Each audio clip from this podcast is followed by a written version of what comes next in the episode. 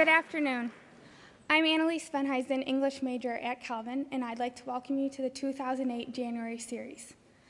As we open this discussion on language and faith with prayer, let us do so with words that are not worn out. Please join your hearts as I pray the inspired prayer of the Apostle Paul found in Ephesians 3. Father of our Lord Jesus Christ, of whom the whole family in earth and heaven is named, grant that we, being rooted and grounded in love, may be able to comprehend with all saints what is the breadth and length and depth and height, and to know the love of Christ, which passeth knowledge, that we may be filled with all the fullness of God. Now unto him that is able to do exceeding abundantly above all that we ask or think, according to the power that worketh in us, unto him be glory in the church by Christ Jesus throughout all ages, world without end. Amen. And now, John Witvliet, Director of the Institute of Christian Worship, will introduce our speaker.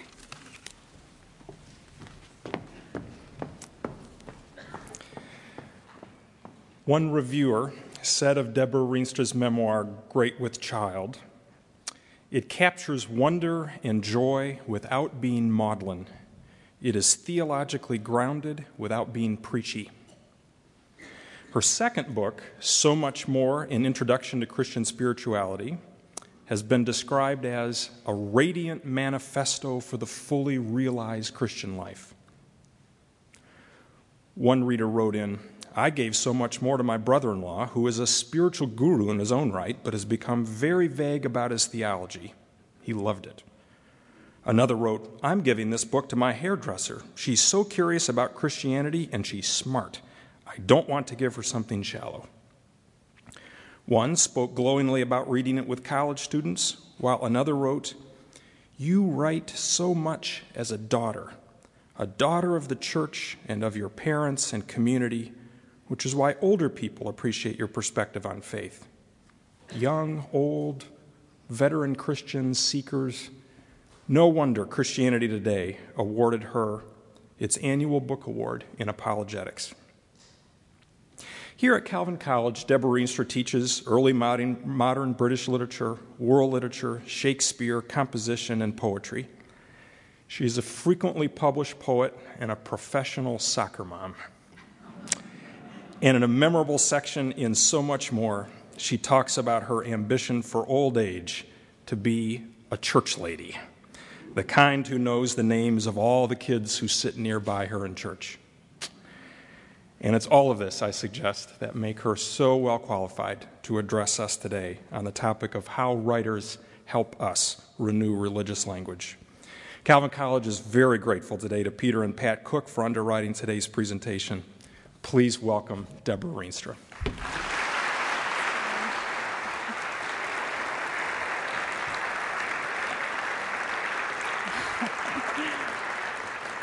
Good afternoon. It's a great honor to stand here and represent the students and faculty and staff of Calvin College. I, I want to thank Christy Potter for this honor. I'm very humbled by it and um, appreciative too that you have come to spend an hour of your time. So I hope it's well spent. Messenger. My work is loving the world. Here the sunflowers, there the hummingbird, equal seekers of sweetness. Here the quickening yeast, there the blue plums, here the clam deep in the speckled sand. Are my boots old? Is my coat torn? Am I no longer young and still not half perfect? Let me keep my mind on what matters, which is my work, which is mostly standing still and learning to be astonished.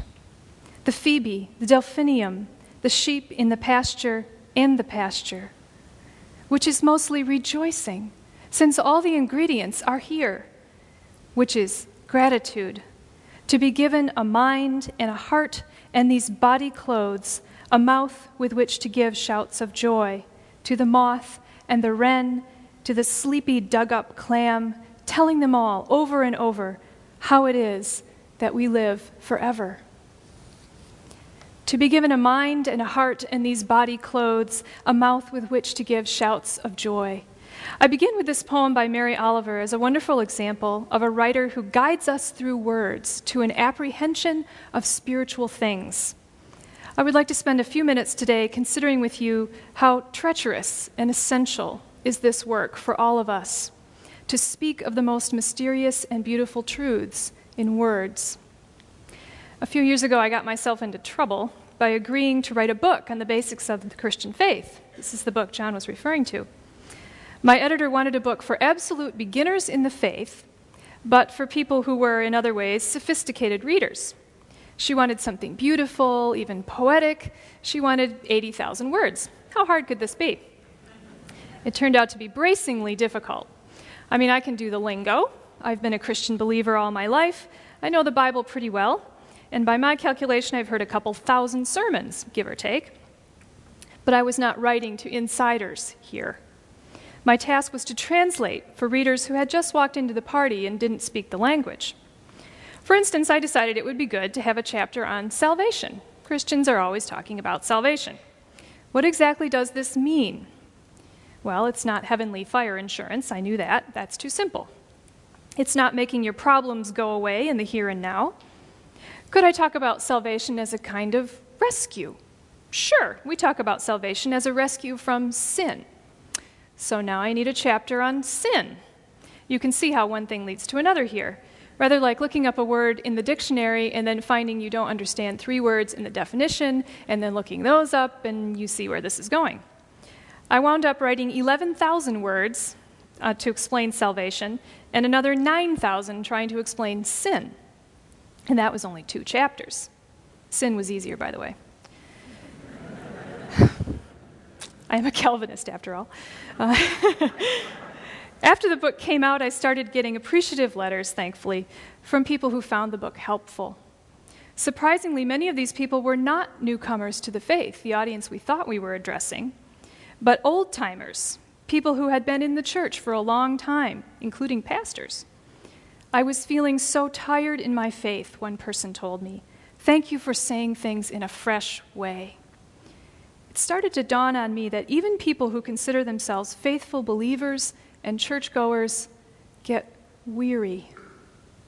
They hear the same words over and over again, and the words become dead to them. Apparently, words wear out.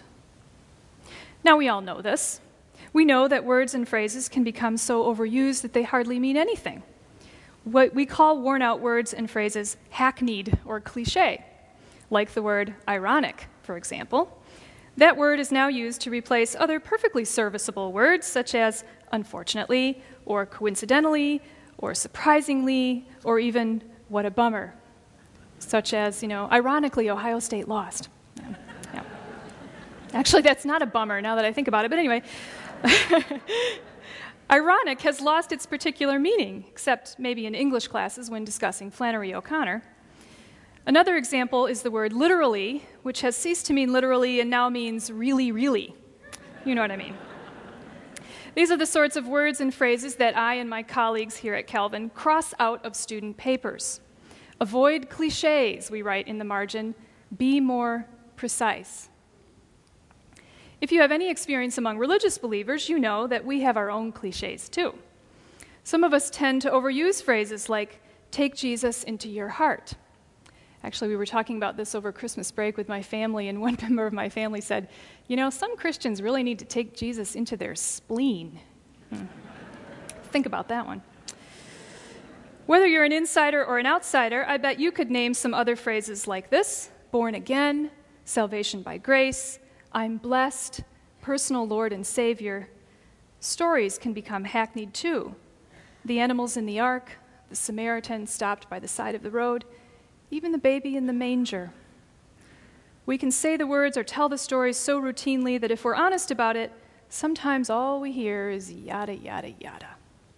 The words wear out. This is a particular problem in religious language for several reasons. First, some of the words and phrases and stories that become hackneyed are from the Bible. If the Lord is my shepherd feels overused and stale, we can't simply throw it out, think up something new, and move on. Second, some of the phrases we use were very carefully put together to express something quite particular.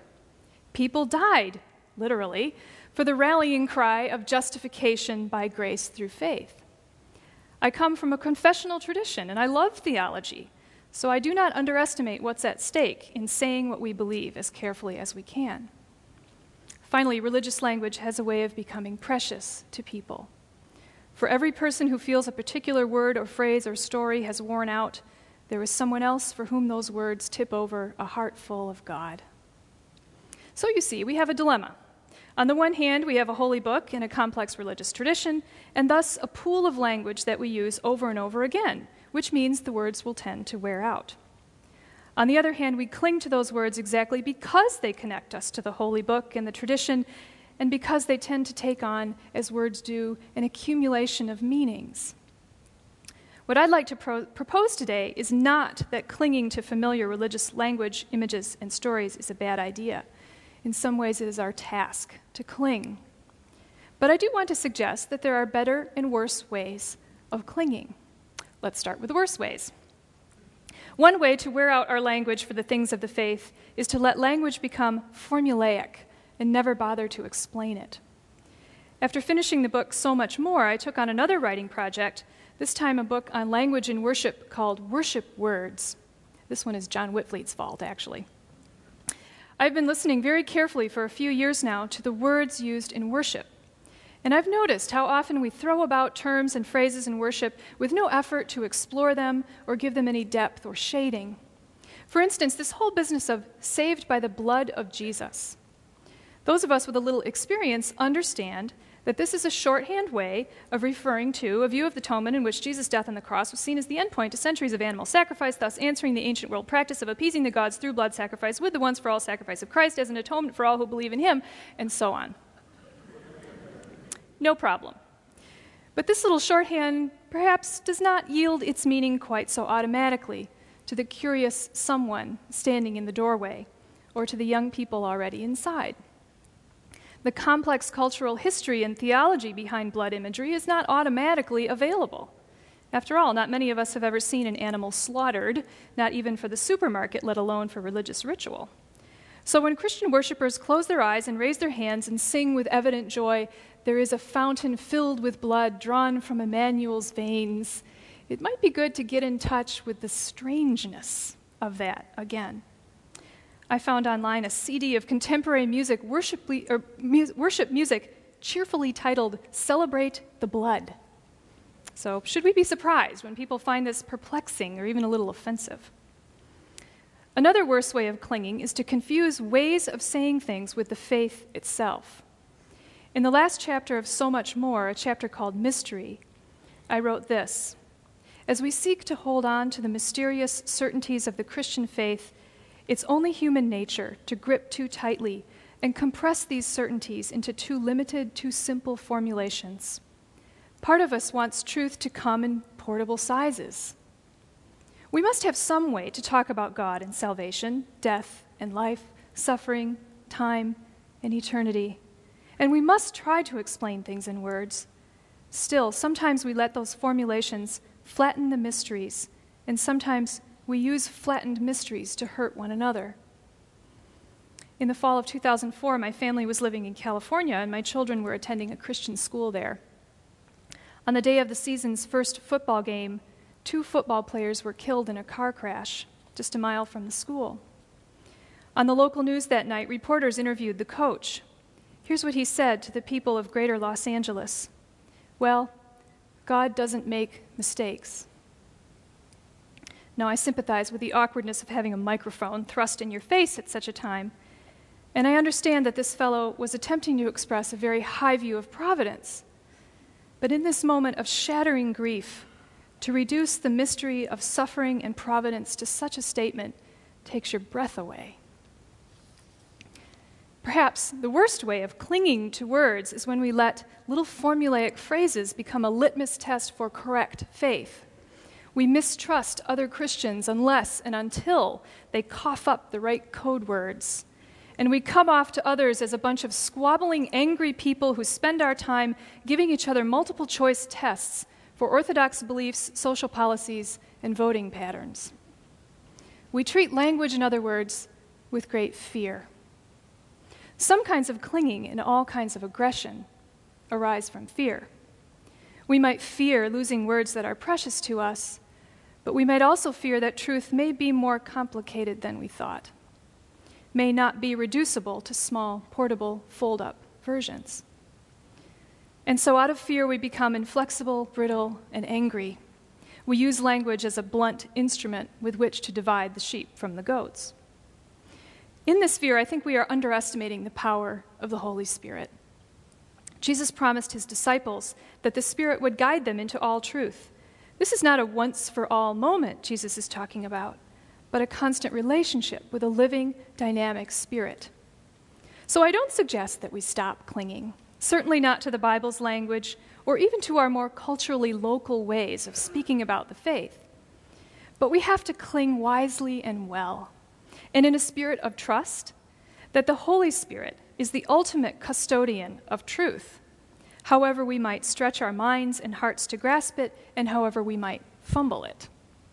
This spirit of trust frees us to explore and refresh our religious language, not only for children and newcomers and outside observers, but for us old timers too. We cling to the Bible, but we also keep telling the old stories in new ways. We cling to our precious words, but we keep trying to speak of the mysteries in new language, intelligible in each time and place, so that more people might be drawn near to these mysteries and grab hold themselves. Maybe some of you have one of these water features in your backyard, the little ponds or pools. You know that to keep it fresh and beautiful, you have to pump air into it, or otherwise keep the water in motion. If you don't, the water becomes stagnant, algae starts to grow, and before you know it, you have your very own mosquito habitat. And nobody wants to come and play in your backyard. So, how do we keep the water of our words fresh and flowing? There are many possibilities here. But one of our best resources for freshening up stale language is creative writers. Not all of us have the gifts for doing this particular work in the kingdom. It takes deep perceptiveness, a bit of restlessness, and an ear for nuance. Those are precisely the gifts of our poets, novelists, and literary essayists. And I don't mean only writers who consider themselves Christians. Often we can learn a great deal from people on the so called outside, from other faiths, and from no faith at all. In fact, one of the most important lessons I've learned about the faith in the last few years is that the notion of an inside and an outside is too simple. Many of us insiders have a great deal of outsider in us. We have doubts and resistances. We get fed up with members of our tribe. We get apathetic or just tired. And many people who do not wear a club badge of any recognizable shape still have a sharp perspective on the same longings and loves and beliefs, even if they don't attach the official language tags to them. That's why I think we need to pay special attention to those writers who, as writers often do, defy easy categorization the ones who live and write on the edge of faith, on the edge of organized or disorganized religion, on the edge of where language touches what is most real. That's exactly where we need to listen if we want to keep our words from wearing out. In our literature classes here at Calvin, we introduce students to the wisdom of past writers, and that's an important way of getting a perspective on the present. But for today, I'd like to focus on some writers who are working now. What are these folks telling us? I'd like to identify four main messages. I'm sure there are many more. I'm simply reporting what I've been hearing by listening in on my colleagues in other fields, by listening in on my department as we prepare for another Festival of Faith and Writing, and by listening to my, old, my own teaching, uh, reading, writing, and research. The first thing I'm hearing is this show, don't tell. Well, naturally, creative writers would be saying this. This is the biggest cliche there is when it comes to creative writing. But here's what I mean in this context.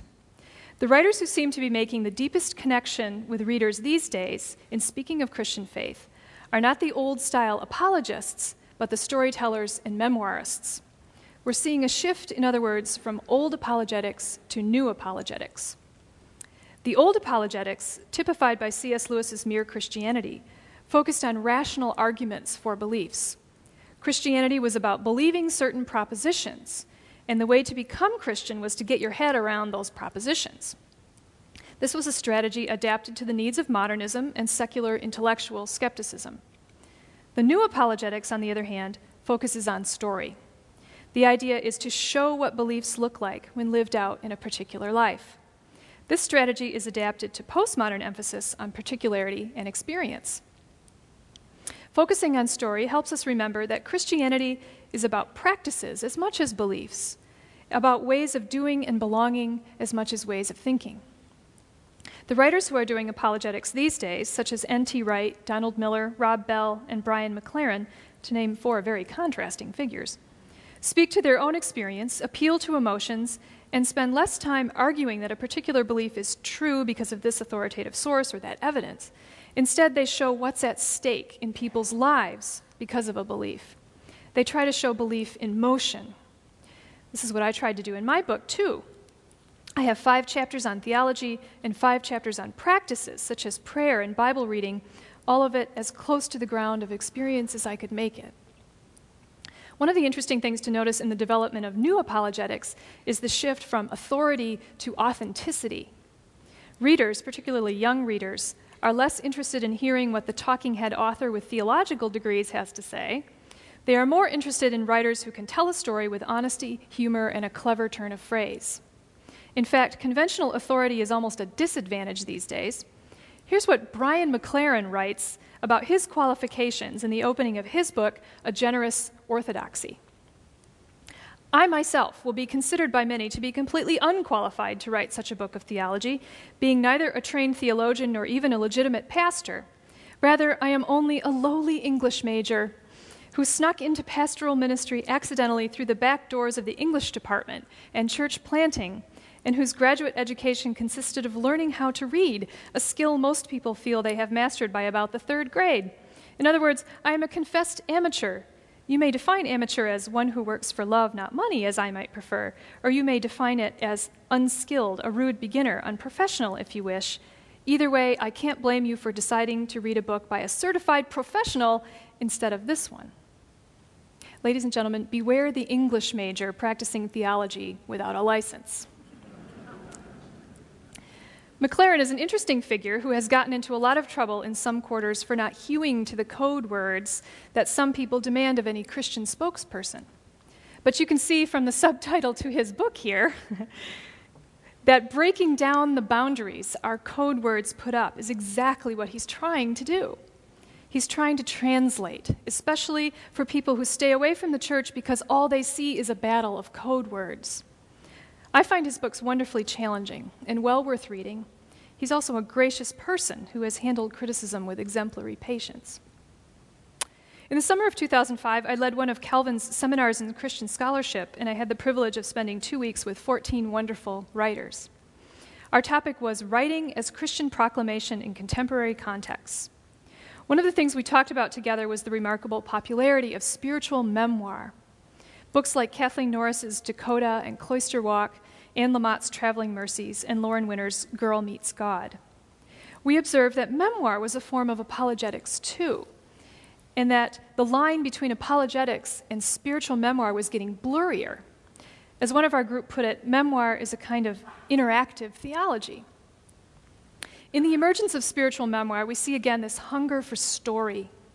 Don't just tell me what you believe or what I should believe. Show me what it looks like in your life. Spiritual memoir is essentially detailed literary testimony. In the messy, humble, even silly details of life, we recognize faith in motion, in our familiar words, light up. I'll share with you an excerpt from Anne Lamott's first and I think best spiritual memoir, Traveling Mercies. Readers love Lamott precisely because she lacks every conventional authority, especially as a Christian woman but she more than makes up for it with authenticity. She demonstrates that a person can survive all matter of trouble and tragedy, get found by Jesus, and still be funny, irreverent, liberal, imperfect, weak, illogical, and neurotic. In a chapter called Forgiveness, Lamott describes a woman she calls her enemy light. She's the mother of a little boy who is friends with Lamott's six year old son, Sam. Lamott spends several pages describing this woman's crimes, that is to say, her perfections. While Lamott is flabby, this woman is tightly toned. While Lamott is disorganized, this woman has it all together. Where Lamott's son is a struggling reader, this woman's son was an early reader. Worst of all, the enemy light is kind to Lamott, the sort of person, in other words, for whom resentment feels delicious and forgiveness impossible. Pray as she might, Lamott continues to hate this woman. Until one day she picks up her son from the woman's house, and the woman persuades her to have a cup of tea. Everywhere you looked, Lamott says, was more facade, more expensive stuff, show offy, I have more money than you stuff, plus you're out of shape stuff. then our boys appeared, and I got up to go. Sam's shoes were on the mat by the front door next to his friends, and I went over to help him put them on. And as I loosened the laces on one shoe, without realizing what I was doing, I sneaked a look into the other boy's sneaker to see what size shoe he wore, to see how my kid lined up in shoe size. and I finally got it. The veil dropped. I got that I am as mad as a hatter. I saw that I was the one worried that my child wasn't doing well enough in school, that I was the one who thought I was out of shape, and that I was trying to get her to carry all this for me because it hurt too much to carry it myself. I wanted to kiss her on both cheeks, apologize for all the self contempt I'd been spewing out into the world, all the bad juju I'd been putting on her by thinking she was the one doing harm. This was me. She was the one pouring me more tea. She was the one who'd been taking care of my son. She was the one who seemed to have already forgiven me for writing a book in which I trashed her political beliefs, like God and certain parents do, forgiven me almost before I'd even done anything that I needed to be forgiven for. I felt so happy there in her living room that I got drunk on her tea.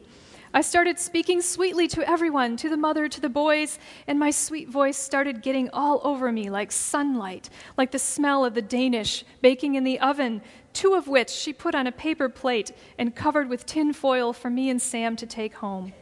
Now, obviously, the woman has a little baking disorder, and I am glad. Stories like this give familiar words like forgiveness some real world traction. They show rather than tell. Lamott's tone, as is true for other writers in this genre, is not always serious and earnest. The new apologetics can be playful and experimental in form. All in all, I think the shift toward new apologetics and lively spiritual memoir, memoir, is a good thing. Some will complain that we're dealing with style over substance here, and in some cases that might be true. But overall, this shift from the abstract to the embodied is very helpful. Rational arguments do have their place. We need them, and they're not going away. But these edgy writers exhibit a kind of incarnational impulse. They guide us in using words to tell the larger story of redemption with the stuff of our messy, curious, unspectacular, sometimes poignant lives. The second message I'm hearing from creative writers today is practice attentiveness. The best writers have the rare quality of passionate, patient attentiveness, something they offer to the rest of us as a gift. Sometimes people ask me if I've noticed that my students are getting worse.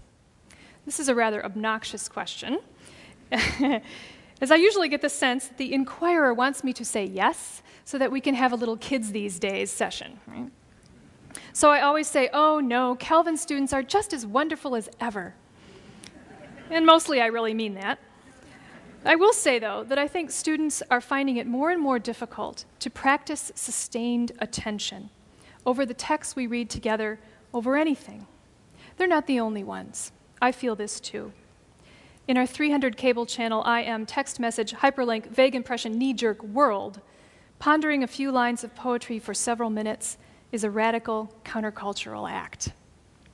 But we mustn't lose our ability to give sustained attention.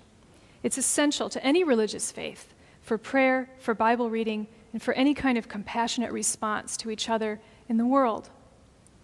Poets are especially good at helping us see the things we ordinary people miss in our frantic states of distraction.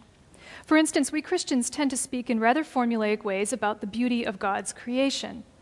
Or, as humor writer Dave Barry puts it, the amber waves of purple mountain majesties fruiting all over the plain. but it takes a poet to help us respond keenly and well to the natural world. Here's another poem by Mary Oliver called The Best I Could Do. The speaker of the poem encounters an owl. The two creatures, the poet and the owl, stop still and regard each other. And thus we stayed for a long time. I would have given a great deal to have invoked some connection, eye to eye, to know what he thought of me, here in this world, his world, his gauzy and furzy acres, sour, weedy, lush, mortal. But except for the hiss, he did not make the least sound, simply stared as though if he wanted to, he could lift me and carry me away. One orange knife for each shoulder, and I aloft in the air under his great wings, shouting, Praise, praise, praise, as I cried for my life. Any of us can sigh at the beauty of a waterfall or a sunset, but Oliver draws our attention to the glory of the Creator expressed in an owl's knife like claw the elegant efficiency of it, the thrill of its terrible possibility.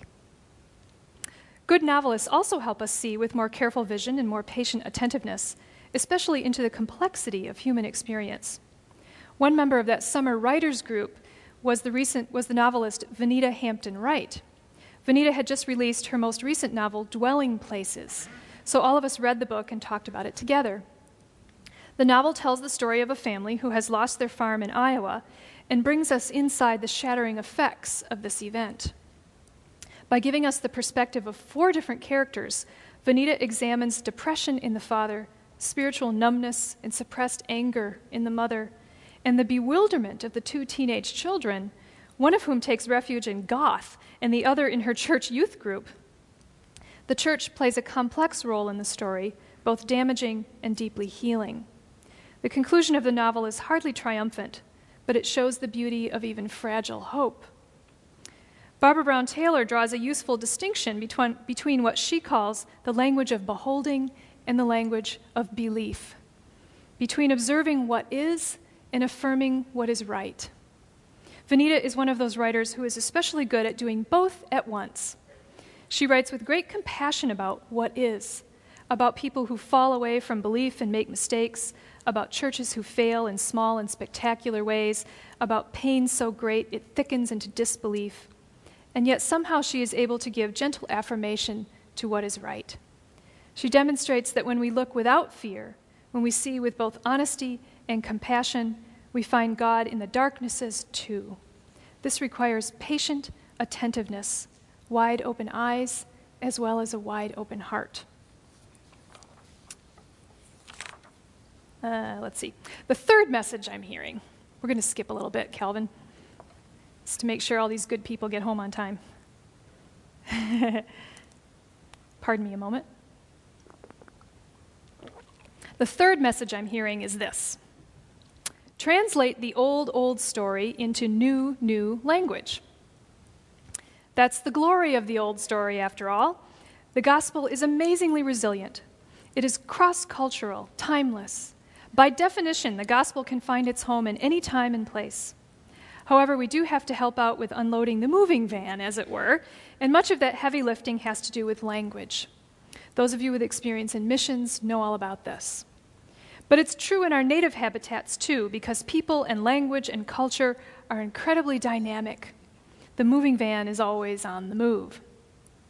We'll just take one angle of approach to this translation issue for now the issue of cultural mythologies. By mythologies, I don't mean falsehoods or mistaken notions, but rather foundational, meaning making stories. In what ways might people in this time and place most readily connect to the fundamental shape of the Christian story?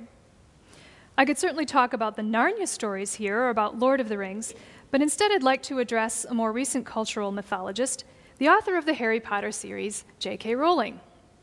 Love her or hate her, Rowling stories have obviously resonated widely, and it's useful for us to try to understand why. You are probably aware of the hysteria in some quarters about the Harry Potter books as pedagogues of witchcraft and Satanism. On the other hand, now we're seeing Rowling claimed as a translator of Christian myth for our times. Last week there was a cover article on the last Harry Potter book in The Banner. The Banner! And Christian Century ran a long piece on Christian themes in Harry Potter. What is going on? Well, maybe you read the news stories surrounding the release of the final book in the series last summer, in which Rowling was at last willing to discuss the religious images and story shapes in the books and her own religious faith. In case you haven't heard, J.K. Rowling, by her own public admission, goes to church, struggles to believe, and has stated that the two crucial quotations from the New Testament in the final book of the series, one from Corinthians and one from Matthew, as she put it, almost epitomize the whole series. The astonishing popularity of her books suggests that from her position of, let's call it, struggling faith, she has apparently tapped into fundamental longings and fears among a great many people. What can we learn from this? One thing the Christian analysts usually ignore is the significance of Rowling's humor. Some Christians, as well as some literary critics, appear to detest the Potter books, at least partly because they're funny. Apparently, you can't be a good writer in either of these camps if you indulge in a little silliness or maybe a few gross out jokes. But the fans overrule the grumpy critics on this one, and I think this is because readers have greatly ap- appreciated in the terrifying real world that we live in the basic exuberance of Rowling's vision.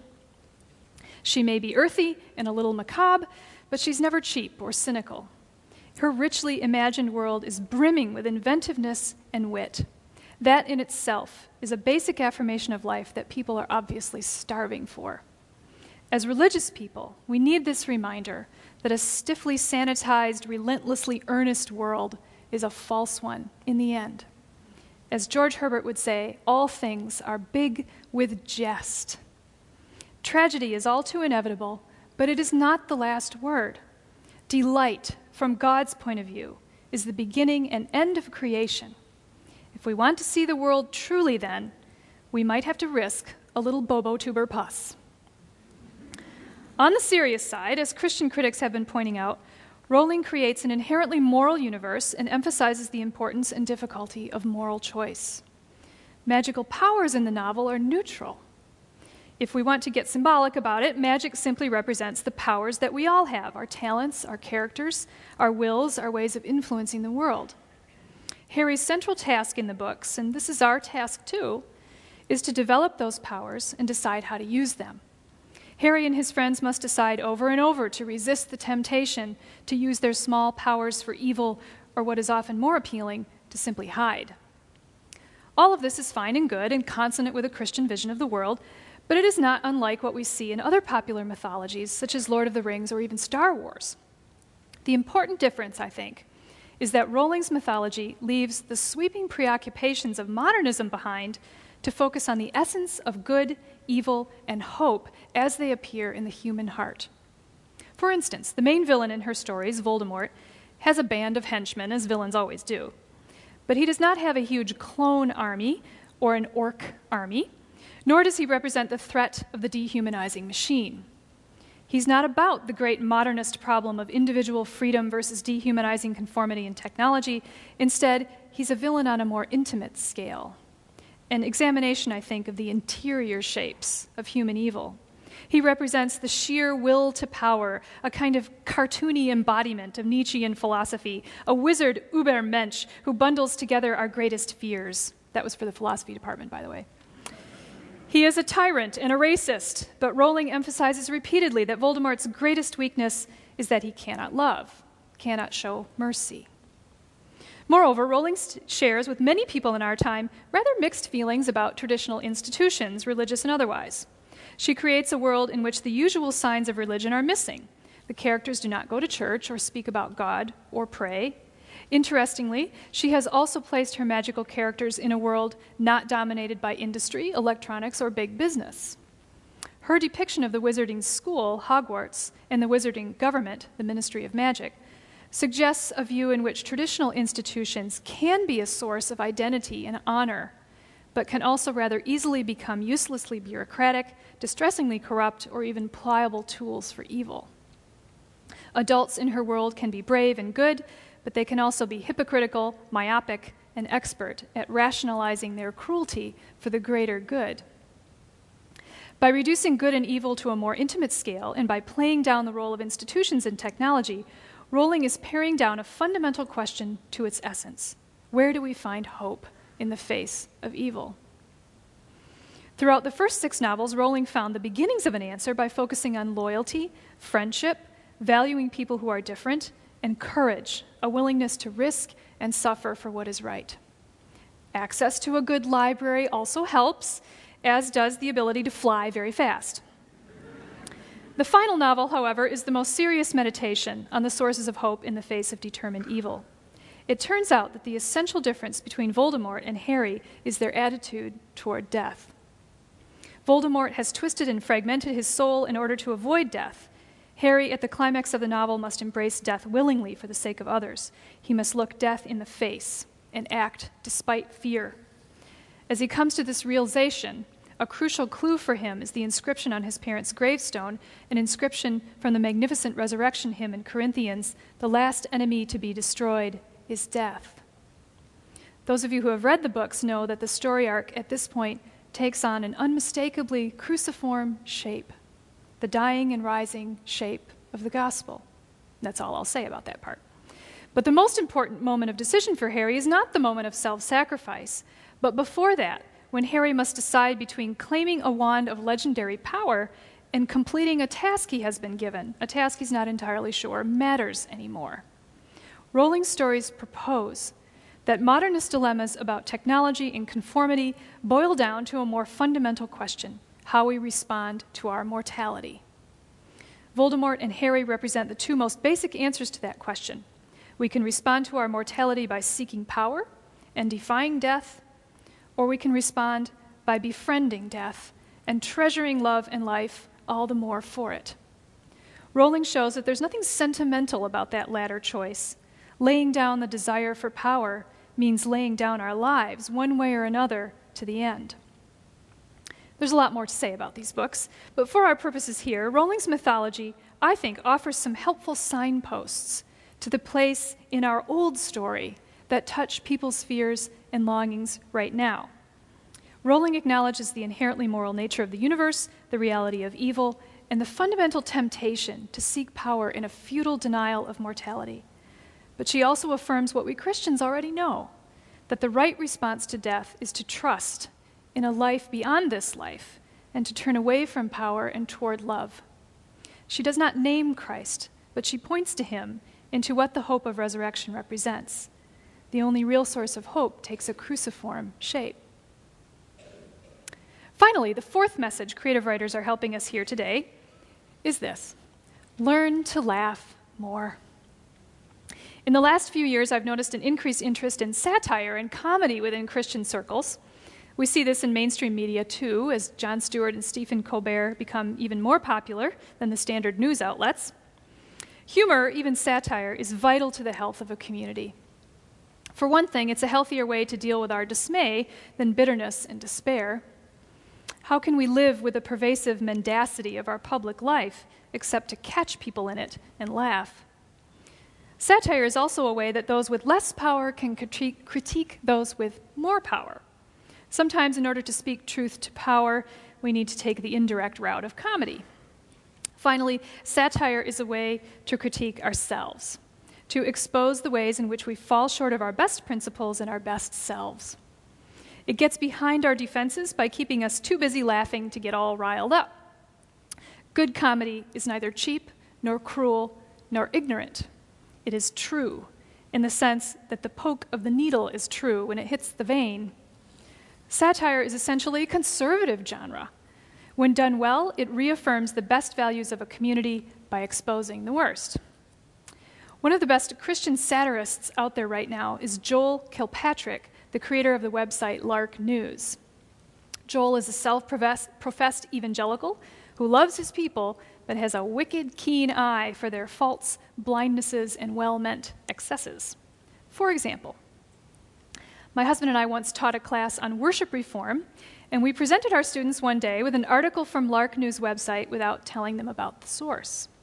The headline was Animatronic Band Takes the Guesswork Out of Worship. And the story described a church that had lost its worship band leader and decided to replace him by ordering brand new technology from New Zealand an animatronic worship band, sort of like the Country Bear Jamboree at Disneyland. This band could be programmed to play anything the congregation wanted. A church member quoted in the article said, Real worship leaders have a warmth, but they can also be moody and flaky.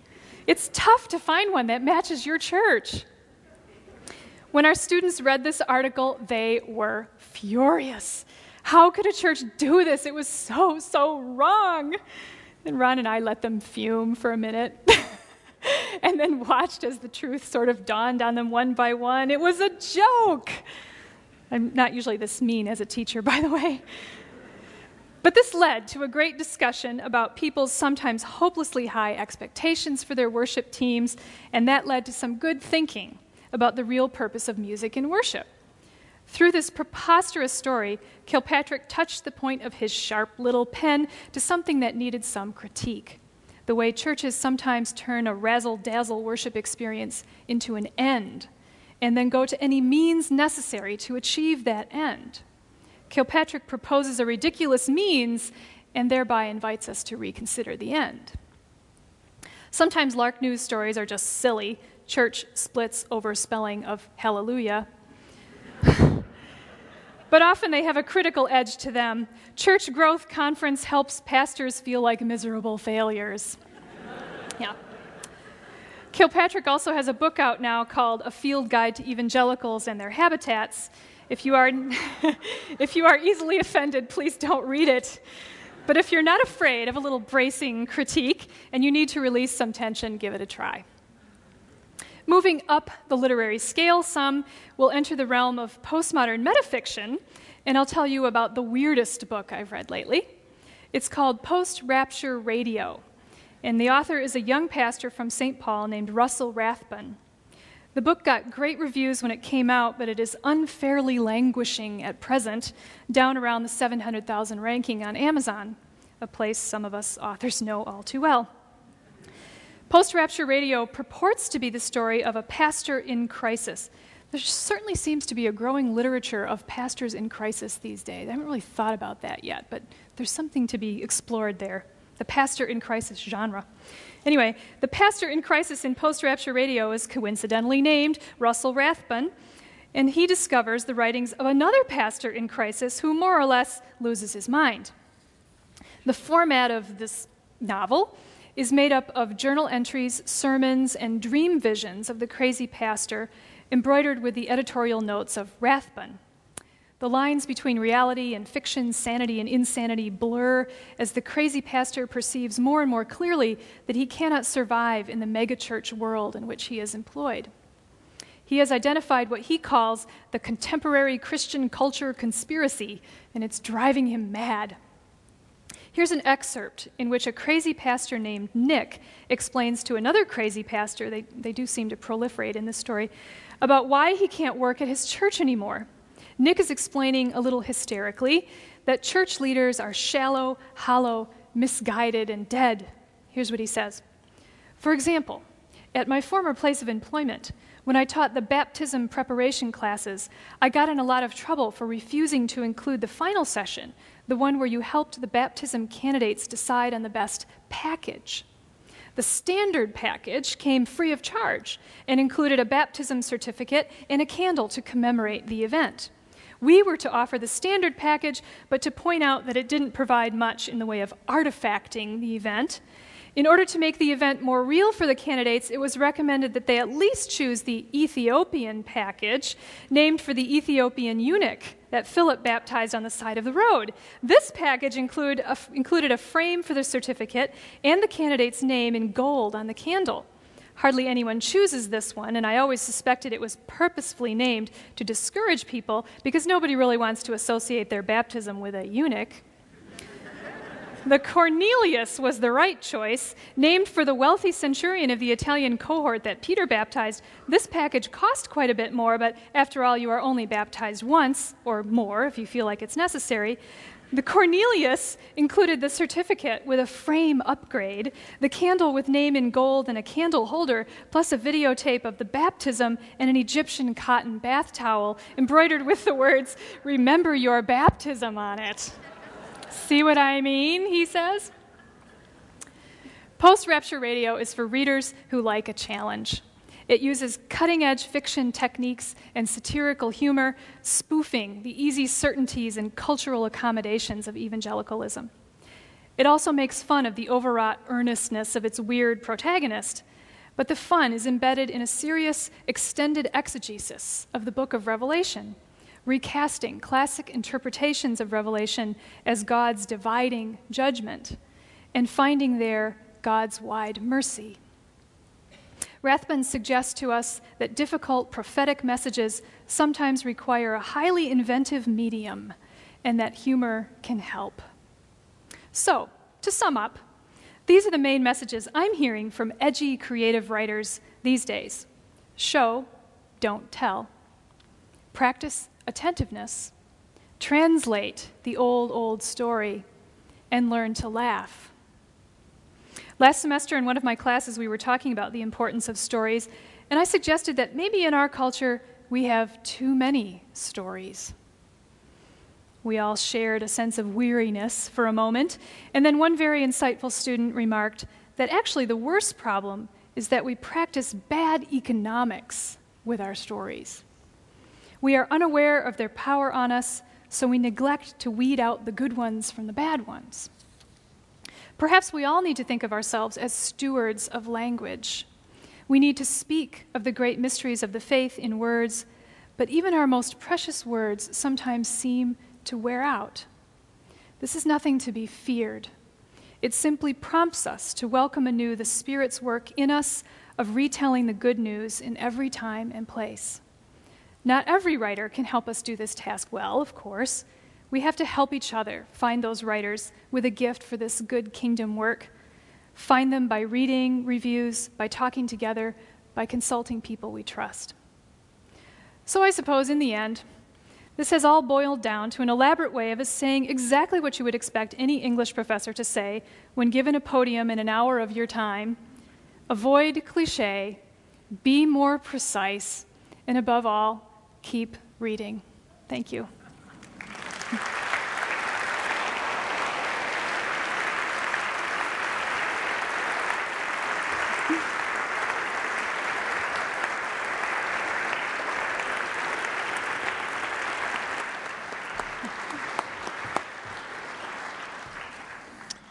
We thank Deborah for a wonderful lecture, and we have time for a few questions. There are microphones in the uh, middle of the auditorium, and if you do have a question, uh, feel free to move there so that we can all hear, as well as those at rem- our remote uh, sites.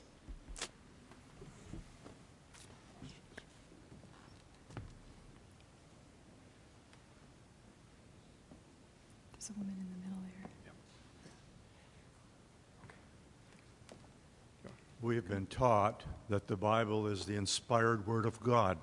Now, is inspiration still going on? Uh, your writings, Ms. Rowling's writings, is it a different type of inspiration? Is there no inspiration, or is it similar? Nothing like a simple question to start out with there.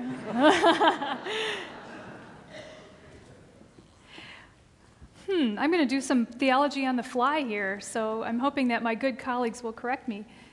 But I wonder if an analogy to general and special revelation might help here that there's a, a, kind of general inspiration that the Holy Spirit makes available to people. And then there's a kind of special inspiration that applies to our holy books. Um, I don't know, does that work? Is that helpful? So maybe we can think about it that way. It's a, a puzzle I haven't really puzzled out, and I'm not sure anyone really has. But there's certainly evidence that the Holy Spirit is at work in creative writing.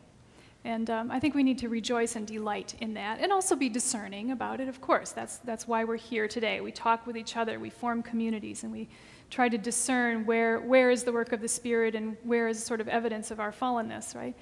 Um, uh, one thing that I, I think is helpful, and I thought about as I worked on so much more, is how we understand inspiration. And it was helpful to me to think of inspiration and the root of that word in breathing, and to think of inspiration not of the scriptures, I mean now, not as a single exhalation into these texts, but as this kind of constant in and out breathing of the Spirit into those texts. I mean, one of the ways in which we experience them as inspired is that they are reliable places to go to be in contact with Christ, right? I mean, the Spirit uses those words reliably. They're not magic.